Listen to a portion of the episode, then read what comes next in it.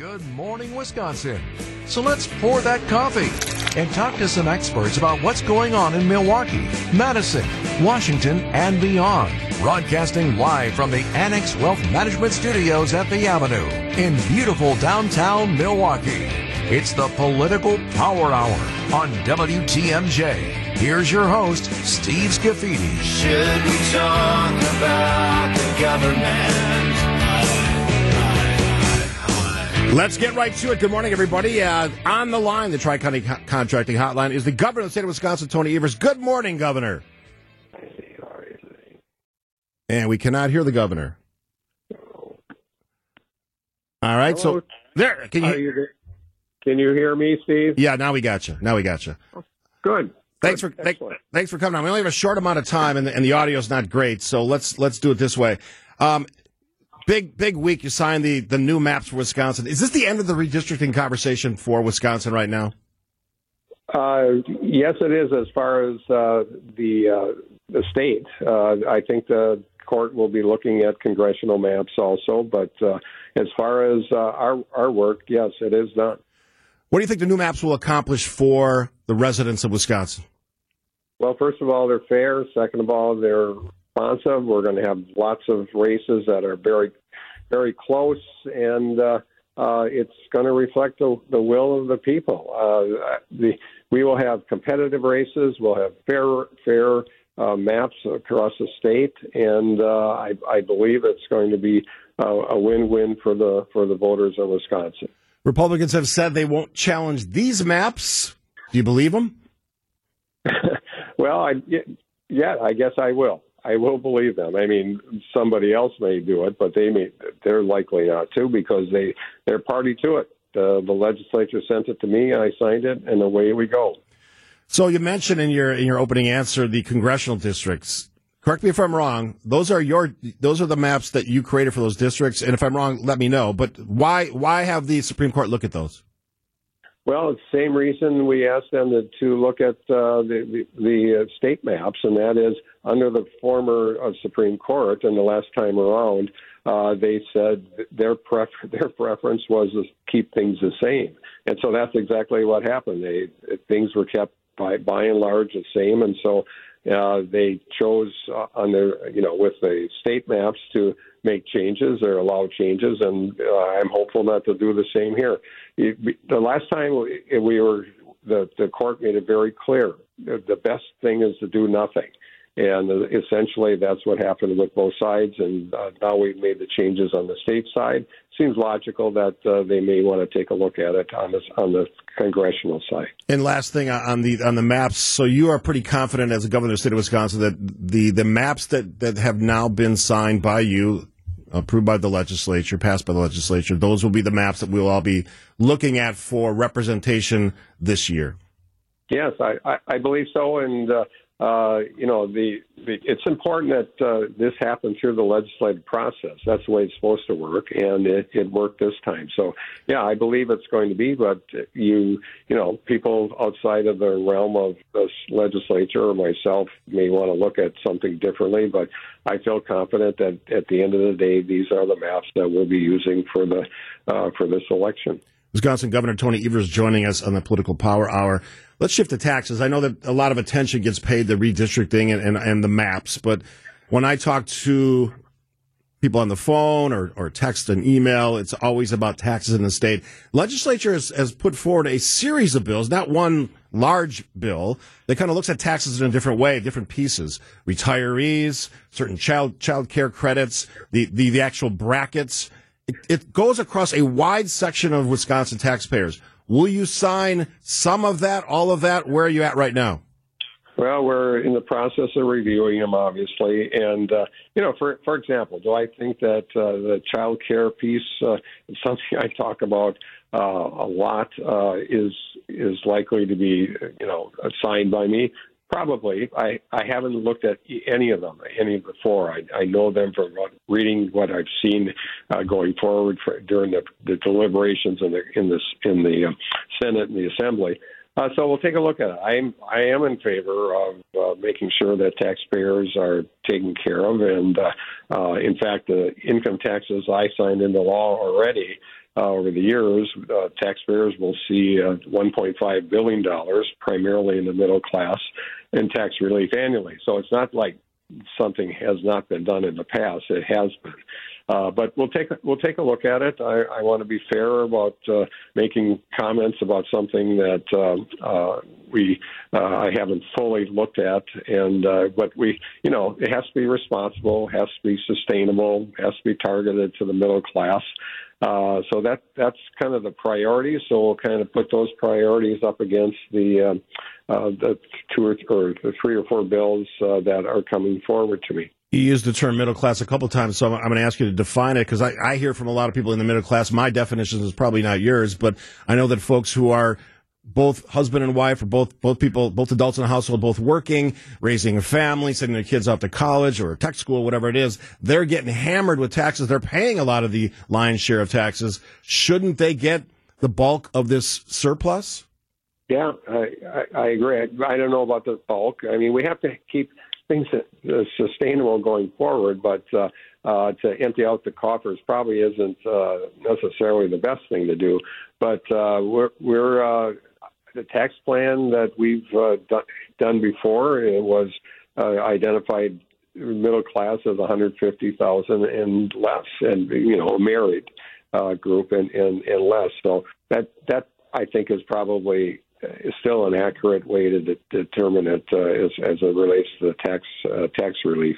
I know you go around this state a lot. You're, you're, you're, I see your schedule. You're, you're very busy. What are, what are the taxpayers? Not just the ones that agree with you, the Democrats. What are the Republicans? There's a lot of those in Wisconsin as well. It's a, it's a state that pretty well divided. You know this. What are they? What are they sharing with you? What are their concerns? Uh, is it is something beyond what we just talked about, which was maps and taxes?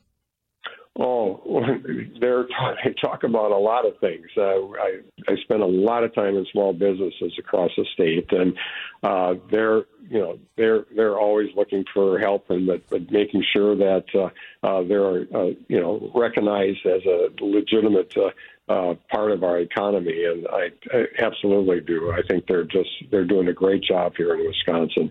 I hear a lot about school uh, uh, school funding, and I hear you know what what you hear on your your your radio show, the school funding, and they, you know people are happy about shared revenue, but they're concerned about their schools. Uh, I I hear all sorts of things about child care, and that that still is a concern of mine. Yes, there's a tax credit here, that will not in any way uh, deal with the issue of keeping these people in business. I mean, there's a lot of them that are going to go go belly up because of the you know the different things that impact them, and yeah, we we have to support that industry, or we're going to have fewer people in the workforce, and that's not very helpful for Wisconsin. So I hear about that. I I hear about all numbers. Yes, do I hear about income taxes? I, I yes, I do, but I I can't say that that's all I hear. I hear a lot of other things also. It's fun. It's important for me to get around the state. I, I know there's a lot of important things happening here in the Capitol building, but uh, frankly, it's good to hear uh, people's uh, needs. And, uh, you know, for example, up north during this winter, it's been a deal. It's been a horrible deal for business owners mm-hmm. and others. And we've been able to work with uh, Senator Baldwin, Baldwin to get some money for the uh, folks up there and uh, that have been struggling. Uh, real quick, because I know you got to go. Uh, when when might we expect to see your decision on these uh, the legisl- legis- uh, legislation that the the, the uh, legislature has sent to you on on the taxation issues? Well, I would say it, it, it could be within a week or two. Governor Tony Evers, always appreciate your time. Thanks for taking it. Take care, Steve. Bye bye. All right, you're listening to the Political Power Hour on WTMJ. After the break, another guy who knows his stuff, Charles Franklin from the MU Law School poll will join us. Lots of questions for Charles as we uh, talk about the election and Who's got the numbers? Who doesn't? That's next on WTMJ. All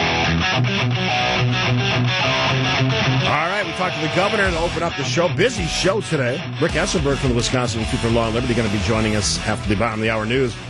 Right now from the Marquette Law School poll, which is the gold standard for polling in the state of Wisconsin. My words. Charles Franklin joins us. Good morning, Charles. Good morning. Good to be with you. Always great to talk to you. I've been looking at some of your numbers on uh, on the Twitter that you guys put out. I love the fact that you guys are interactive with uh, social media because that, that makes it easier for those of us who have to consume all that. Um, I apparently have some new numbers coming out today looking at the Republican race for president. Is that correct? Yes, uh, national poll for uh, both the general election and for the primary. All right, you want to tease your data? Oh, sure. All uh, right. This is out now. All right, good. Let's go. We're street legal talking about this. um, so in the in the national Republican primary, we have Trump at 73% to Haley at 15%. A huge margin. That's a little bigger than in Wisconsin. In our January poll, we had Trump at 64, uh, Haley at 22. Um, still big, big margins. We're going to see the South Carolina primary this Saturday. Mm-hmm. So we'll get actual votes there and we'll see how that turns out. Um, on the general election, it's very tight in the national race 51 for Trump, 49 for Biden. Um, very, very close inside the margin of error, certainly.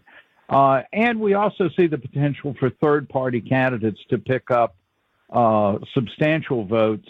There, it becomes a three point margin for Trump when you include uh, Kennedy and uh, Jill Stein, the Green candidate, Mm-hmm. and Cornel West, another independent.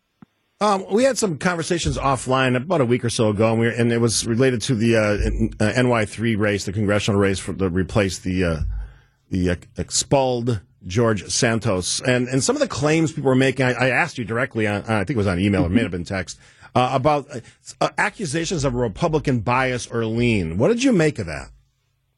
Uh, I'm sorry, Republican or bias or lean in, In that, that- race? I'm I'm sorry, I just missed the point. Yeah, the congressional race in New York. I, I was we were asked, we were chatting offline about that, and I said some people were saying on social media there, there, there's there's a bias in this data, this this pre-election day data.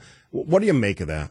Oh, in the polling, Yes, being a, a yes. pro-Republican bias. Right. Uh, yeah, well, that was something that, excuse me, seemed to show up late in the 2022 campaigns around the country. Uh, it seems to have largely been caused by a set of uh, Republican affiliated or leaning pollsters having a lot of polls late in the campaign that were too optimistic for Republicans. If you looked at other polling that had been consistently done throughout the year, uh, we didn't see as big of a move towards Republicans in the polling at the end. Finally, if you come back to our polls in Wisconsin uh, in 2022, for example, we were a bit under on the governor's race. We had it tied, and Governor Evers won re-election by just over uh, three points. We had um, the Senate race. We had uh, Johnson by two, and he won by one. So both of those were just a little better for Republicans uh, than than for Democrats. On the other hand, that average error for us was 2.2 points in 2022. That's exactly equal to our long-term average miss of being off by two points or so. Charles Franklin joining us from the MU Law School poll. A, a uh, emailer asked me this question when they saw that I was going to have you on this week. So I'll ask you: Do you ever get the sense, and maybe this is this is not just your poll, and, and I, I just want to ask you generally, that sometimes your respondents are playing around with you? Um, you know, it's always a possibility, and we check for such things. We look for whether people answer yes to a whole series of questions, for example, regardless of which direction. We also look to see whether they finish the interview in unreasonably short amounts of time. So there are those kinds of checks. I think the biggest protection, though, is we're asking people 40 some odd questions. It is mentally very taxing to consistently lie through all of that, Right. to misrepresent your own preferences, um, constantly picking the side you actually don't believe. I don't think we have any evidence that most people do that. And if you listen to telephone interviews, I think you come away with the overwhelming sense that most respondents are just good citizens who want to, or are at least willing to answer questions about politics, even if they're not super engaged. And I think it's sort of a, a satisfying feeling to hear what people say in these interviews. Yes, there may be the occasional person that's spoofing us or misrepresenting, but more often than not, it comes through as people who are just really undecided about something and have trouble picking an answer rather than that they're distorting their views. Charles joined me for my Decision Wisconsin podcast about a month or so ago, and we talked a lot about the methodology. So I'm not going to dig into that, but I do want to ask you about uh, some of your recent polling. Looked at the popularity or maybe lack of popularity of U.S. Supreme Court justices, and somewhat surprisingly, not well known except for like Kavanaugh and maybe um, Clarence Thomas. No, that's right, and even there, compared to most political figures, they're very little known. Um, 41% said they didn't know enough about Clarence Thomas to have an opinion, 47% about Kavanaugh. But everybody else on the court, including the Chief Justice, was over half that said they didn't know enough to have an opinion. And it's not surprising. The individual justices are not very visible. They don't usually go out and do big public events. Um, and so people tune into news about the court when it makes big decisions or maybe when it hears big cases.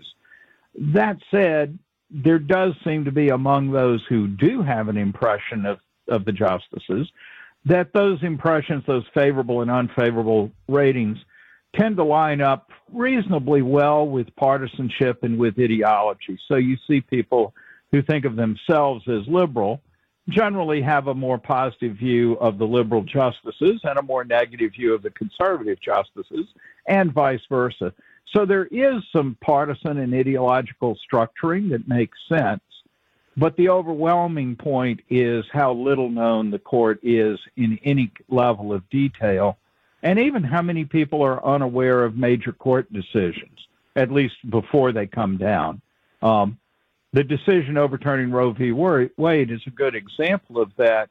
Prior to that coming down, we were seeing 20 to 30 percent saying they hadn't heard that there was a, a case pending about that. But after it came down, uh, that dropped to under 10 percent who hadn't heard of the decision.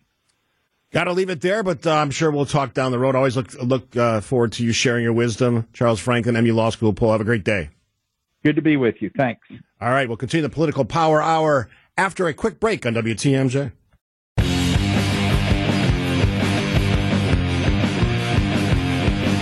Lots going on today. Busy show. Governor Tony Evers leading us off.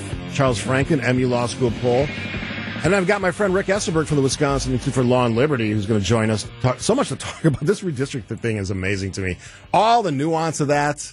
Is it over? I asked the governor that question. Will his organization says well, we're not gonna we're not gonna file suit to challenge. Everybody is just kind of wondering what's the next piece, what's the next thing to drop, and maybe maybe just maybe it's it's gonna these are the maps. We're just gonna go forward with these. Uh, so we'll talk to Rick about that. Certainly, we'll even some of the Trump trial questions that are looming out there. Right, the president uh, that immunity question is still hanging out there. Ballot access and all the fun things happening in Fulton County, Georgia. We'll get Rick's take on that. Will the prosecutor have to recuse herself after claims of uh, misconduct and affairs within her investigation. That's all fodder for our next conversation with Rick Esenberg. He's always a great guest, and he always comes with his uh, his sharp wisdom. So we'll look forward to that conversation a little bit. We're scheduled, we're scheduled to be joined by Rick Esenberg from the Wisconsin Institute for Law and Liberty. Everybody's messing with me today. I don't know why that is. All in good fun. Uh, Rick will be on the, on, on the line shortly here. Um, while we're waiting, uh, thanks to the governor for coming on, Tony Evers. We, I've been I've been nudging him a little bit because his ass has been on for a long time. I think it was State Fair, so we're having some fun with that. And then um, I always like talking to Charles Franklin. One, he's a smart guy, but two, he is going to be the data that we use as we sort of prepare to vote in the, the latter part of this year for president of the United States and some of the other races. So it's it's great to get a, a refresher every so often on on what data he's using, what he's looking at, what his data is showing. So I love those conversations. And uh, one of the things about the political power hour that you might recognize, a lot of guests, but I I look at it this way: subject matter experts. That's how I look at it. And uh, as much as I love to talk, and I demonstrated that for seven years this week on WTMJ. Um, I, am more interested and I'm curious about the experts who weigh in on these very important topics from a lot of different perspectives. If you haven't listened to the show uh, at, when we change it on Monday, Mondays is journalists. Uh, so we have TV, we have uh, journalists from newspapers and magazines. Tuesdays, writers on politics from a ideological, political perspective. So we have uh, Christian Schneider, who writes for National Review Online, a conservative writer. We have Dan Shafer, who writes the recombobulation area, which is sort of uh, the left side of the political aisle. He, he, he's more state than national, but we're certainly going to ramp it up uh, over the course of this year. We have to, right? We got a presidential election. And then, uh, of course, James Wigderson, who will join me. I've, I've just added another uh, writer to the mix that I'll be announcing uh, in the next couple of weeks. So that's Tuesday, Wednesday is of course the public safety focus. Annie Schwartz joins me most Wednesdays, and when she doesn't, we'll still have a public safety. At least part of that hour will be public safety fo- focused. Thursday, my legal experts. We have former Supreme Court justices. We have current judges. We're going to have judges who are retired, certainly attorneys, and that's where Rick Esenberg falls into the mix. And then Friday, the the guys, right? They basically are the reason we call this show the Political Powers because they did it so well on Fridays for so long. I mean, the they are the uh, the go to guys. That's not going anywhere. So Bill and Joel, of course, will join me uh, nine to ten on Fridays, and probably as we get closer to the election, probably more often than that because they have a lot to say, and they are two very very smart political strategists, one from the left, one from the right. We'll do this. We'll take another quick break here, and then hopefully Rick Esenberg will join us on the phone. You're listening, of course, to the Political Power Hour right here on WTMJ.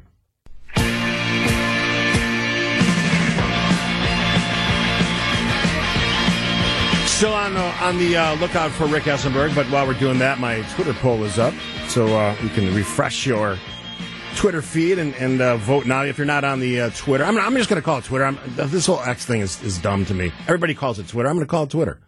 Maybe that's not right, but I'm still going to do it anyway. So if I if I pull up my Twitter on my good old smartphone, which is working today, by the way, because some some of the folks uh, with AT and T and some of the other providers having a little bit of difficulty Mine's working like a champ. So let me pull up the show poll real quick and we'll, we'll get your thoughts on this. This is something that certainly is part of our conversation this year.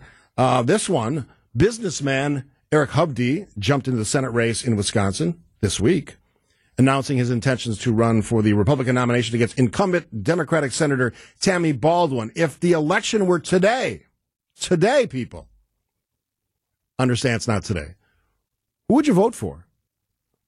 Hovde Baldwin, other. Now, I just teed this one up. We already have almost 300 votes. So I know there's interest in this race. It's going to be a big deal, a lot of money spent. One of the swirling questions, of course, is how much out of state money? And that's an important question uh, that we will certainly talk about throughout the course of this year. Right now, with, I said, almost 300 votes, current incumbent junior senator from Wisconsin, Tammy Baldwin, leading with 59%. Now, somebody said in the poll, on one of the comments, oh, this is not surprising, right? It's not surprising. If you look at her previous races, she she wins by big margins. I don't think this race will be like that for a lot of different reasons. Uh, Hovde's at 38%, so 59 38. That's a pretty significant margin. Again, the election's not today, folks. We're going to learn a lot about these candidates. The current senator, Tammy Baldwin, she has a record she can run on a businessman or an outsider. He doesn't call himself that, but he's somebody who uh, has interest in other places. But I would I would uh, pump the brakes on the he's an out of towner. He, he's he raised his daughter here. He's certainly been here. He's somebody who was he knows Wisconsin well. He's well respected, and I can tell you that the people I'm talking to in Republican circles always say this about Eric Hovde: really smart, really really smart. So that's something that I think you have to think about in the context of this race. Way too early, but if you have a thought, 855 616 1620. That is the WTMJ talk and text line, or the easy way on Twitter as our votes pile up. Right now, Baldwin in a big lead. I wonder how that one will end up. I'll certainly uh, give you those results on tomorrow's program with Bill and Joe on the Friday edition, where it all started, the political power hour right here on WTMJ. All right, we'll take a break. We'll see what's up with Rick Esenberg. If not, I got plenty of other things to talk about as we wind it up to the 10 o'clock hour and the news right here on WTMJ. We will try to reconnect with Rick Esenberg. I'm not sure what happened there, but we will uh, we'll follow up with him and see if we can get him on next week. There's a lot of things going on with obviously the the legal side, the law related to all the things like redistricting, certainly. And, and uh, one of my questions for Rick was going to be: Is this the end?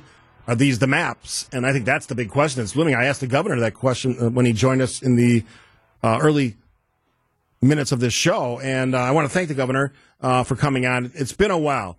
I was going to tease him, but I decided not to because there were so many questions I wanted to ask him, and hopefully I asked I asked your question. The tax thing is interesting to me because, and I mentioned this to the governor, the way that they did this, they being the legislature, they carved it up into separate bills. These pieces, uh, help for retirees, uh, a child care tax credit going from I think 400 something to 780. I'm, and don't quote me on the numbers, but they're close. Um, certainly the tax bracket. I was encouraged by the fact that the governor recognized that a lot of the folks who make what seems like a large number, 100,000 or 120,000, that's the middle class. Whether some people don't like that, that, that, that number is included in that, in that mix, that's, that's a different question. And I think when you look at these issues, what's first and foremost to me, our state has been sitting on a surplus for a while was I think it was as high as seven billion. It's, it's less than now. Some of the money's been spent. Uh, we are looking at sort of that last big chunk now. If you ask me, should we spend it all? Probably not. And I think the governor has said that. Even maybe the legislature. I don't want to speak for them, but, but they would probably argue that there's some uh, reason why you want to hang on to some of that money. You never know, right? Some some people call it a rainy day fund. That's not what this is, but it's a surplus that we paid into. We being Wisconsin taxpayers. But that's why I asked them the question: who's going to get this money back? Because to me, and probably to most of you, that that that question is just as important as when it's going to happen, because that's money that we can use. We already overpaid to finance our personal family budgets. Um, I haven't done this in a while, so I want to give the the text line some love. I don't do tons of this now in the shortened show, but um, and and keep in mind, always, always, always take this with a grain of salt. The text line is is an interesting place. You'll have a wide variety of opinion. It's probably the widest spectrum of opinion that I could do for anything on my show. Phone calls are one thing, but the text line is hundreds and hundreds of texts churning every hour when you have a show on that sort of address the things you're talking about. So, a couple on the, the issue that I was mentioning with uh, the Senate race. Uh, this one from the 262. Uh, and I don't read these in any particular for any particular reason other than you took the time to respond. So I will give you some thoughts. Um, Senator Baldwin will continue to get my vote. She has always always responds to contact by my adult daughter regarding issues, whereas Senator Johnson never has. Uh, this one from the 414. Uh, Steve, I guess it's never too early for you to start giving free publicity to the Republican Party. It's funny that you say that because one of the things that people like to accuse me of is that I, I'm not towing the party line for Republicans as much. So that suggests to me that we have a good mix. And uh, one of the things you'll notice about the political power hour in its new time, 9 to 10, shortened time, and its format is we're going to have a lot of people on the show. And they're going to be all over the spectrum. Um, and I'm going to talk about my podcast in a second because that's another place to go. If you, if you don't, you're not getting satiated with the 9 to 10, I've got a lot of podcasts. I think I'm up to like 24 podcasts uh, that I've done since January on politics. There's a lot of stuff there. And one of the things that I want to do this year is to keep you as well informed, not just what I'm thinking, but what the subject matter experts are thinking, what the Charles Franklins are thinking, what the governor of state of Wisconsin is thinking, what the, the leadership in both parties, elected officials on occasion, journalists, those folks in the legal community, writers on politics who come in with a a bias towards one ideology or other. You, sh- you can't be afraid of that. And it's good to listen. Somebody said, I can't listen to this. You should listen to this. That's the best way to look at it. Uh, Aaron says, Eric Hovde is smart. I'm telling you, that's what people are saying. I've never met Eric Hovde. I've, I've have reached out to him this week, uh, to his staff to get him on the show. That will happen as soon as possible because I want to hear from him. Uh, that similar invitation always goes out to the junior senator, Tammy Baldwin, and the senior senator, Ron Johnson. And they are always welcome on the program, and that will continue as long as this show exists. Um, one thing on podcasts. So, a lot of people ask me when I was out at a restaurant the other day, why you know, you have a shortened show. What are you doing with the rest of your time? Well, I'm working on podcasts. I do three new podcasts a week. Two of them solely politics. It's called Decision Wisconsin. Wisconsin. We add some additional ones in with the countdown to the RNC banner. But I look at politics from a lot of perspectives. And that could be Charles Franklin was one, on one of our early ones. I had Bill and Joe, Joseph Pecky, Bill McCoshen on one of our earlier earlier ones. Uh, I've talked to faith leaders. That's going to be one that runs next week. Uh, I believe Monday. It'll publish Monday morning early with my friend Rabbi Jacob Herber, looking at the intersection between faith and politics. Because I've talked about this on the program before. There seems to be an ever increasing awareness that those two worlds are colliding in interesting ways. And I think you'll be surprised at, at Rabbi Herbert's response to that. It was an interesting, interesting response to that question when I asked him uh, on our recording day. Uh, and also, uh, national journalists from their perspective. I got a great one, really interesting conversation with Miguel Marquez, who works for CNN. He's a he's sort of a vagabond reporter. They send him around the country, he travels all over the place. He was here probably had to be four years ago, covering the 2020 race. He actually sat in studio with me for three hours. I had him on the air. Uh, we had a cameraman here, and he ended up using some of that that uh, recording on CNN looking at Wisconsin's voters, and the great thing about Miguel, what he does really, really well, he, he looks at individual voters in races across the country and what voters are saying, not the candidates, not the parties, but what voters are saying. So you can find that podcast, Decision Wisconsin, wherever you get your podcasts, Apple, Spotify. It's all searchable now by Decision Wisconsin or my name. And you can always find it, of course, on WTMJ.com. That's the easy way, of course. And all of our great content is always available at WTMJ.com. Or another easy way, because producer Charlie's on top of everything, text the word RNC, takes you right to the link for the podcast page. Now that's Decision Wisconsin. Real quickly before I get out of here, the other fun one that I get to do, because I can't just talk about politics, even though this show is a, a political show. I love talking about other stuff. So Scaffidiology is my sort of fun it's not exclusively everything but politics, but almost. I had Mayor Johnson on last week, so that sort of crossed the line. But I got a really awesome one this week and a fun one next week as well. This week, radio legends, and I, I don't use that term lightly. Carol Kane and Steve Palec combined 80 plus years in broadcasting in this market.